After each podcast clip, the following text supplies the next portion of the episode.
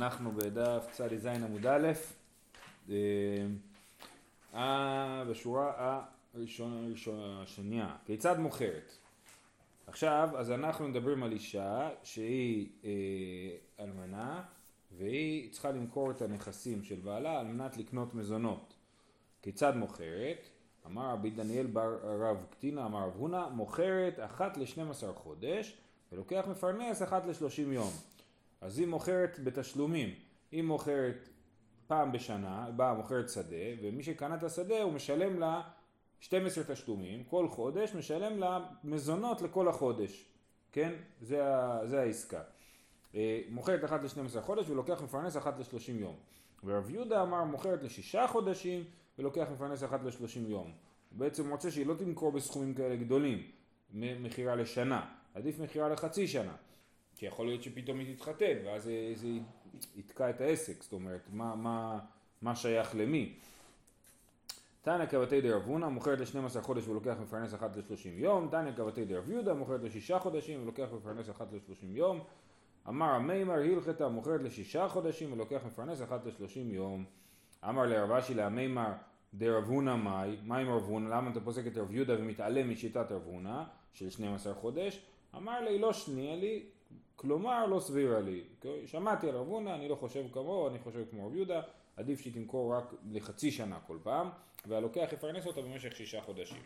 אה, אני לא כל כך מבין את הדיון באמת, כאילו, זאת אומרת, זה לכאורה קשור לשאלה איזה סוג של נכסים יש לה, אה, ואיזה, כאילו, היא יכולה למכור חצי שדה, איך, מי, אולי לא יקנו ממנה חצי שדה, וכל מיני שאלות כאלה, זאת אומרת, זה לא שיש לה את היכולת לעשות מה שבא לה כאילו עם המכירה, היא צריכה שמישהו יוצא לקנות את זה, אז לכן זה לא לגמרי ברור לי הדיון.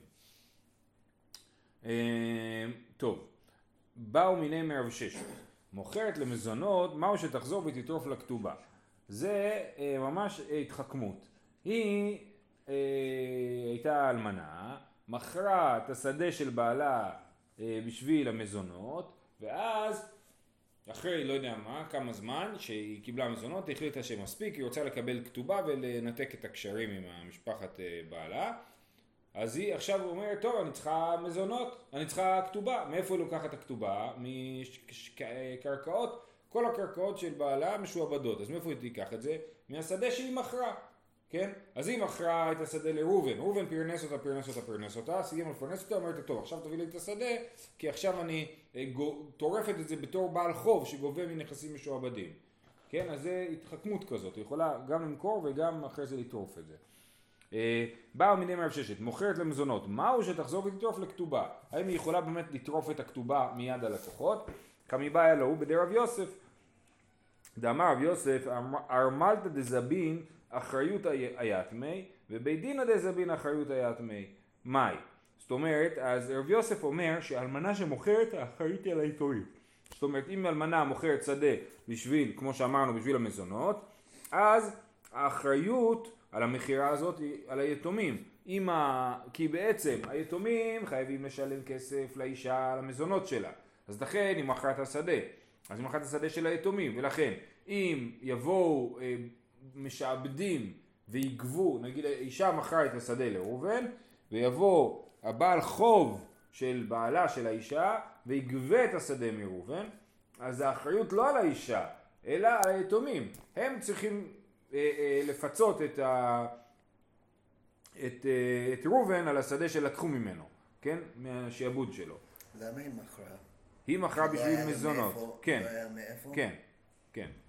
אה, לא, וחוץ מזה, מה זה לא היה מאיפה? היא בכל אופן אמרנו שהיא גובה מקרקעות, מזונות הולכים מהקרקעות. כן, אה, אבל כאילו, למה הם לא מכרו? אה, כן, היא עשתה את זה. הם, לא, הם התעצלו. אה, אז, אז רבי יוסף אמר, ארמלתא דזבין אחריות היתמי, בית דינא דזבין, גם לפעמים הבית דין הוא זה שמוכר את השדה בשביל לדאוג למזונות של האישה, גם כן אחריות היתמי. מאי?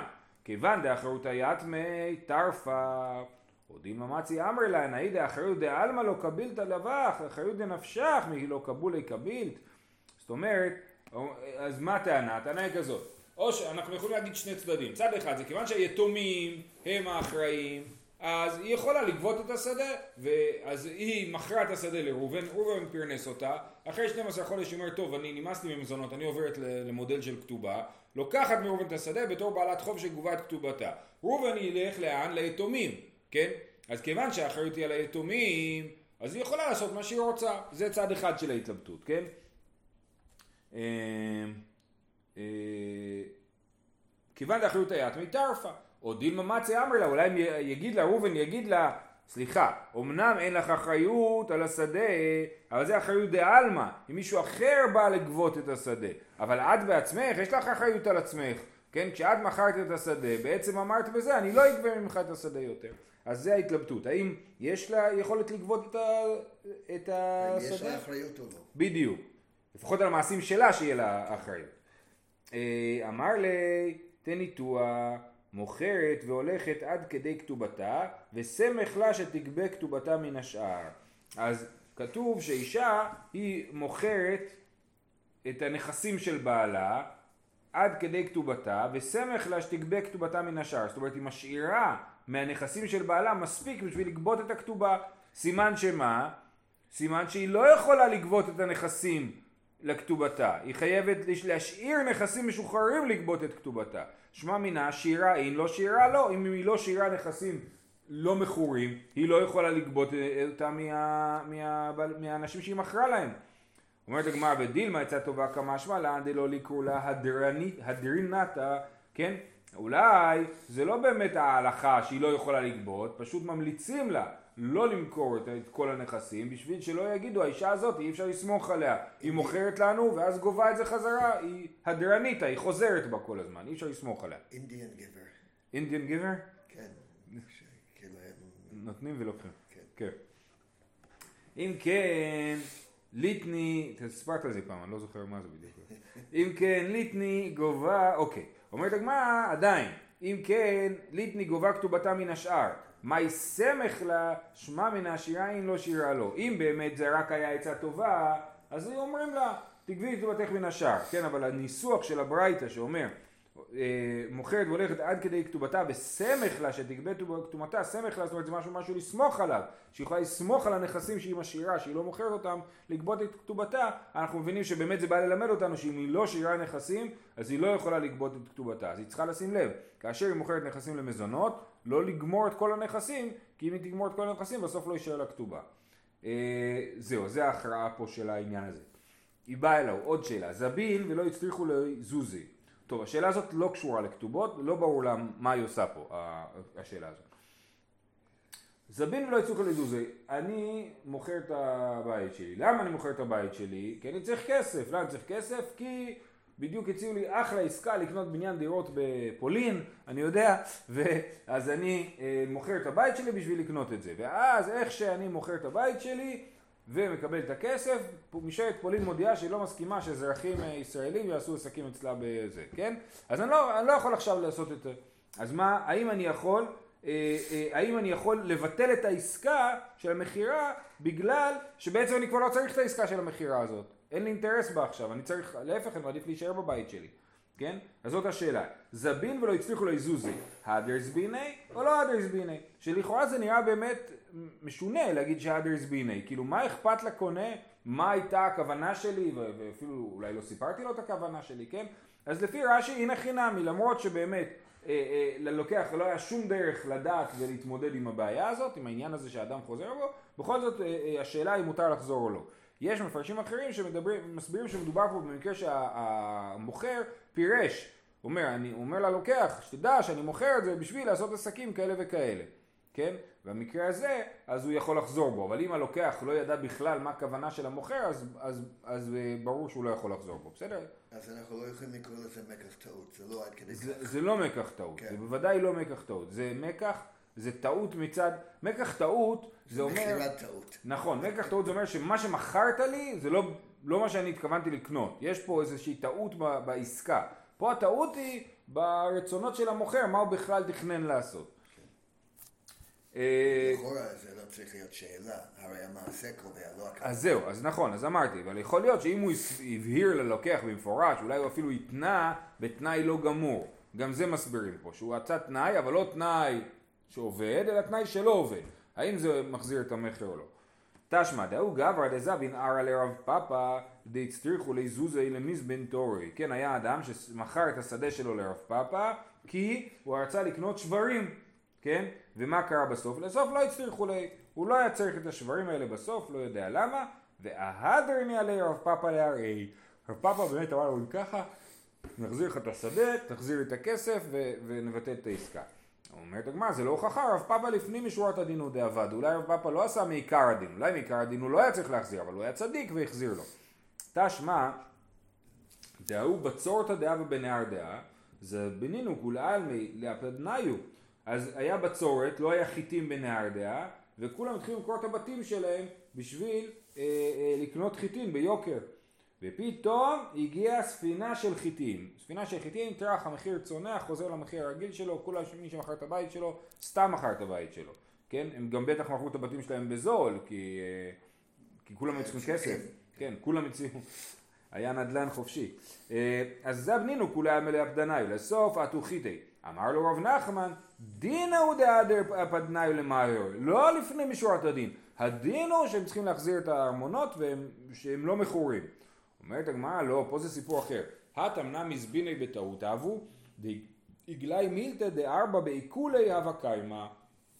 פה הספינה זה כאילו הייתה תקועה בפקקים בנהר פרת, כן, הספינה מגיעה בנהר פרת לנהר דעה, ואז כולם יכולים לקנות חיטה, אז היא הייתה עוד בעיקולים בדרך.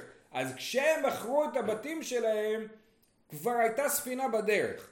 זה לא כמו המקרה שאני הצגתי בהתחלה, שאני קודם מוכר, אז יש לי את הכסף ואז משהו משתנה במציאות, אה, כן אמרתי, ממשלת פולין לא מתירה לעשות עסקים, כן? אה, משהו משתנה במציאות שלא מאפשר לי להשתמש בכסף הזה. פה כבר כשהם מכרו בעצם המכירה הייתה מיותרת. הם ידעו? לא, הם לא ידעו. הם לא ידעו, אבל זה יותר קרוב למקח טעות, כאילו, כי, כי הם מכרו, עשו מכירה על סמך משהו שקורה כרגע, וכרגע הם טעו בידע שלהם על העולם. אמ, אה, אז לכן, דגלי מילתא דארבע בעיקולי אבקיים. אוקיי, אומרת הגמרא, אי אחי, אם באמת זה מה שעושה את ההבדל, אם ארבע בעיקולי אבקיימי, או שלא, זאת אומרת, אם ארבע לא בעיקולי אבקיימי, אלא פתאום, אה, לא יודע, אחרי כמה ימים הגיעה ספינה, זאת אומרת, היא עוד לא הייתה בדרך כשמכרו את הבתים, אבל עכשיו היא כן בדרך, אז, אז לכאורה, אז אנחנו נגיד שהמכר לא חוזר. זאת אומרת הטענה כרגע שההוכחה מהמקרה הזה של רב נחמן של הספינה הייתה בדרך היא רק בגלל שהספינה הייתה בדרך. אבל אם הספינה לא הייתה בדרך אז המכר לא חוזר. אומרת הגמרא זה לא מסתדר עם ההמשך. יא אחי היינו דאמר לי רמי בר שמואל לרב נחמן אם כן נמצאת המכשילן לעתיד לבוא. רמי בר שמואל אמר לרב נחמן על הפסיקה שלו הזאת אתה גורם להכשיל אותם לעתיד לבוא. למה זה גורם להכשיל אותם לעתיד לבוא? כי אנשים לא ירצו למכור קרקע אנשים אה, לקנות קרקע כן? כולם ירגישו חסר ביטחון כשהם באים לקנות קרקע, אולי עוד שנייה יגיד לי בעצם אני לא צריך את הכסף, בוא נבטל את העסקה, כן? אז אתה נמצא את המכשילן לעתיד לבוא. אמר לי, אתו כל יום הבצורת השכיחה? אמר לי, אין, בצורת בנרדה המשכח שכיחה. אז הם מתווכחים האם הבצורת היא דבר שכיח או לא שכיח, ומשמע ש... אמ, אה, שזה לא הסיפור של הספינה בעיקולי, כי אם זה היה הסיפור של ספינה בעיקולי זה באמת דבר לא שכיח. ולכן התירוץ הזה הוא לא טוב. אז עוד פעם, אבינו מהסיפור שהיה בנהר דעה, שמכרו את הבתים שלהם ורב נחמן אמר שהמכר חוזר. ואז אמרנו לא, עשינו אוקימתא, אמרנו לא, במקרה ההוא היה מדובר שהספינה הייתה בעיקולים. אבל אחרי זה מהדו שיח בין רב נחמן לרמי בר שמואל על אותו מקרה, אנחנו מבינים שזה לא מקרה שהספינה הייתה בעיקולים, בגלל שהשאלה אה, אה, אם זה שכיח או לא שכיח, היא לא רלוונטית, ברור שבספינה בעיקולים זה מקרה יוצא דופן. אה, אה, ואם ככה נדחים ואם ככה חוזרים לזה שבאמת הפסיקה של רב נחמן הייתה שהמכר חוזר למרות שאין ספינה בעיכול.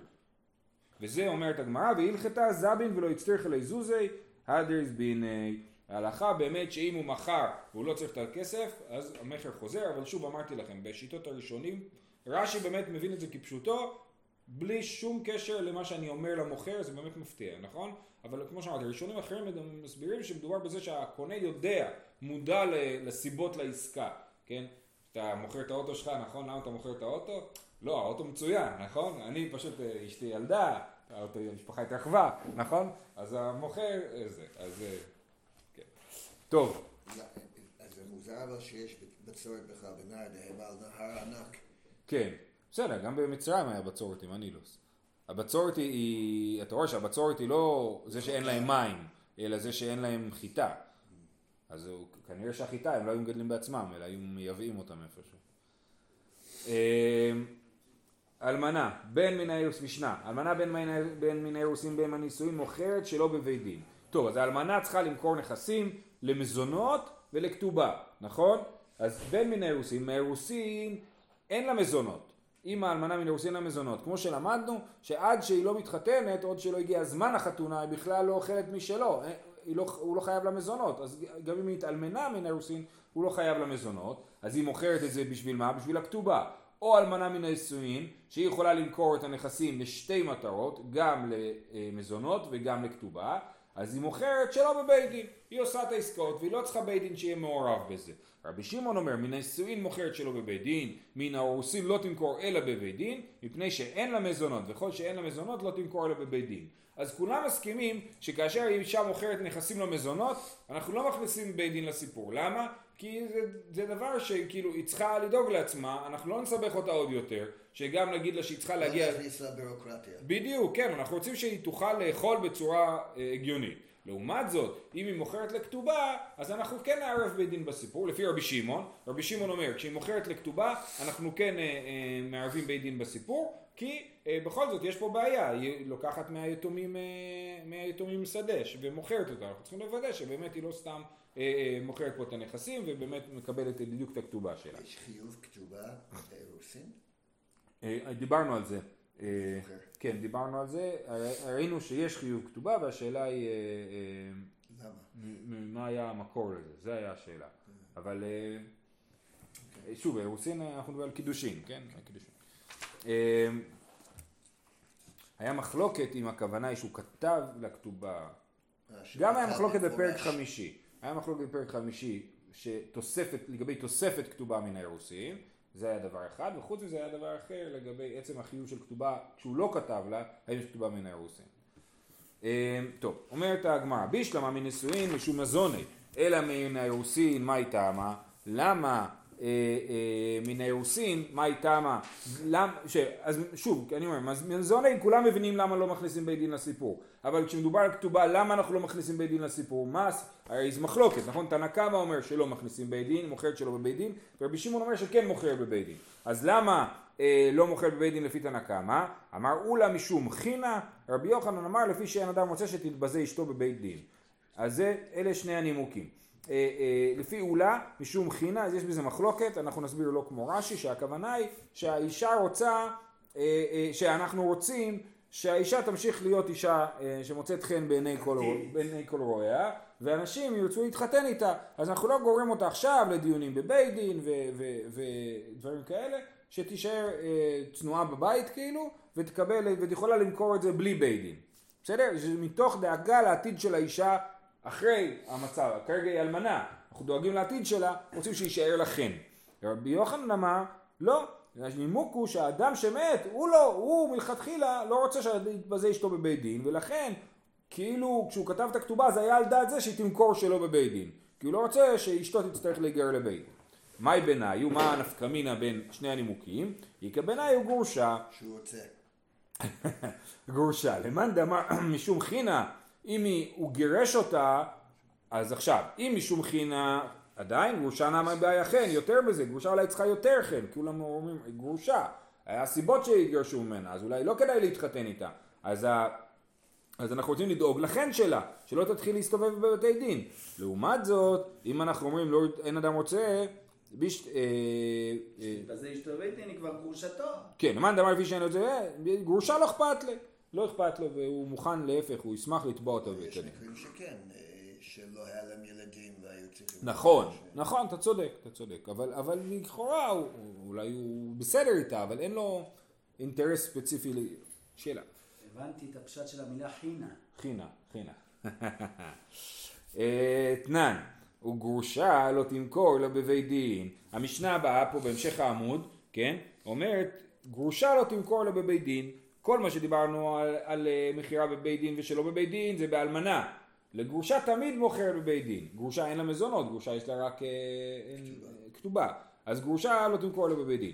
בישלמה למאן דאמר לפי שאין אדם רוצה שתתבזה אשתו בבית דין, גרושה לא אכפת לי, כמו שאמרנו. אלא למאן דאמר משום חינא, גרושה נמי באי אכן. אז קשה על אולה שאמר שהסיבה שמוכרים שלא בבית דין זה משום חינא.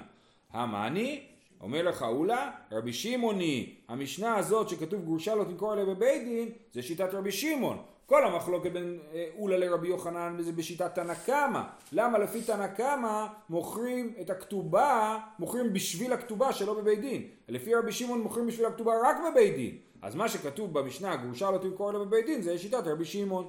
אמני רבי שמעוני, היא רבי שמעון נתן על הרישא, אבל רבי שמעון כבר אמרנו שמכירה למזונות היא לא בבית דין ומכירה לכתובה היא כן בבית דין וגרושה כמובן שזה מכירה לכתובה כי זה, יש לה רק כתובה אז למה רבי שמעון צריך לחזור על עצמו פעמיים? על הרישא מן האירוסין לא תמכור אלא בבית דין מהו דתימה? אלמנה מן האירוסין הוא דלא נפיש חנדידה אבל גרושה דנפיש חנדידה אימה תיבא איכן היינו יכולים לחשוב שרבי שמעון גם כן מתחשב בכל זאת קצת באישה ואומר ככה אמנם אלמנה מן האירוסין היא לא צריכה כל כך חן היא עדיין בתולה אף אחד ולא חיה עם בעלה עדיין אז היא אה, סבבה התחתנו איתה בקלות כן? אבל והיא אלמנה. אה, אה, לעומת זאת הגרושה היא צריכה הרבה חן כן? כמו שאמרתי כבר אנשים שואלים את עצמם למה התגרשה, אז מלכתחילה היא בעמדה נחותה יותר. אז היינו יכולים לחשוב שרבי שמעון אמר שרק אלמנה מן האירוסין לא צריכה חן, אבל גרושה כן צריכה חן, לכן באה המשנה ואומרת שלשיטת רבי שמעון גרושה לא תמכור אלא בבית דין.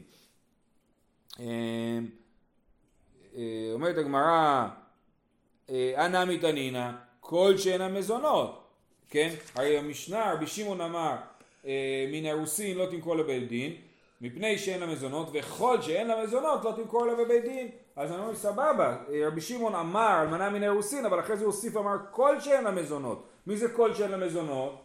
גרושה, כן? לאו להטויה מאי, לאו להטויה גרושה? לא, להטויה מגורשת ואינה מגורשת.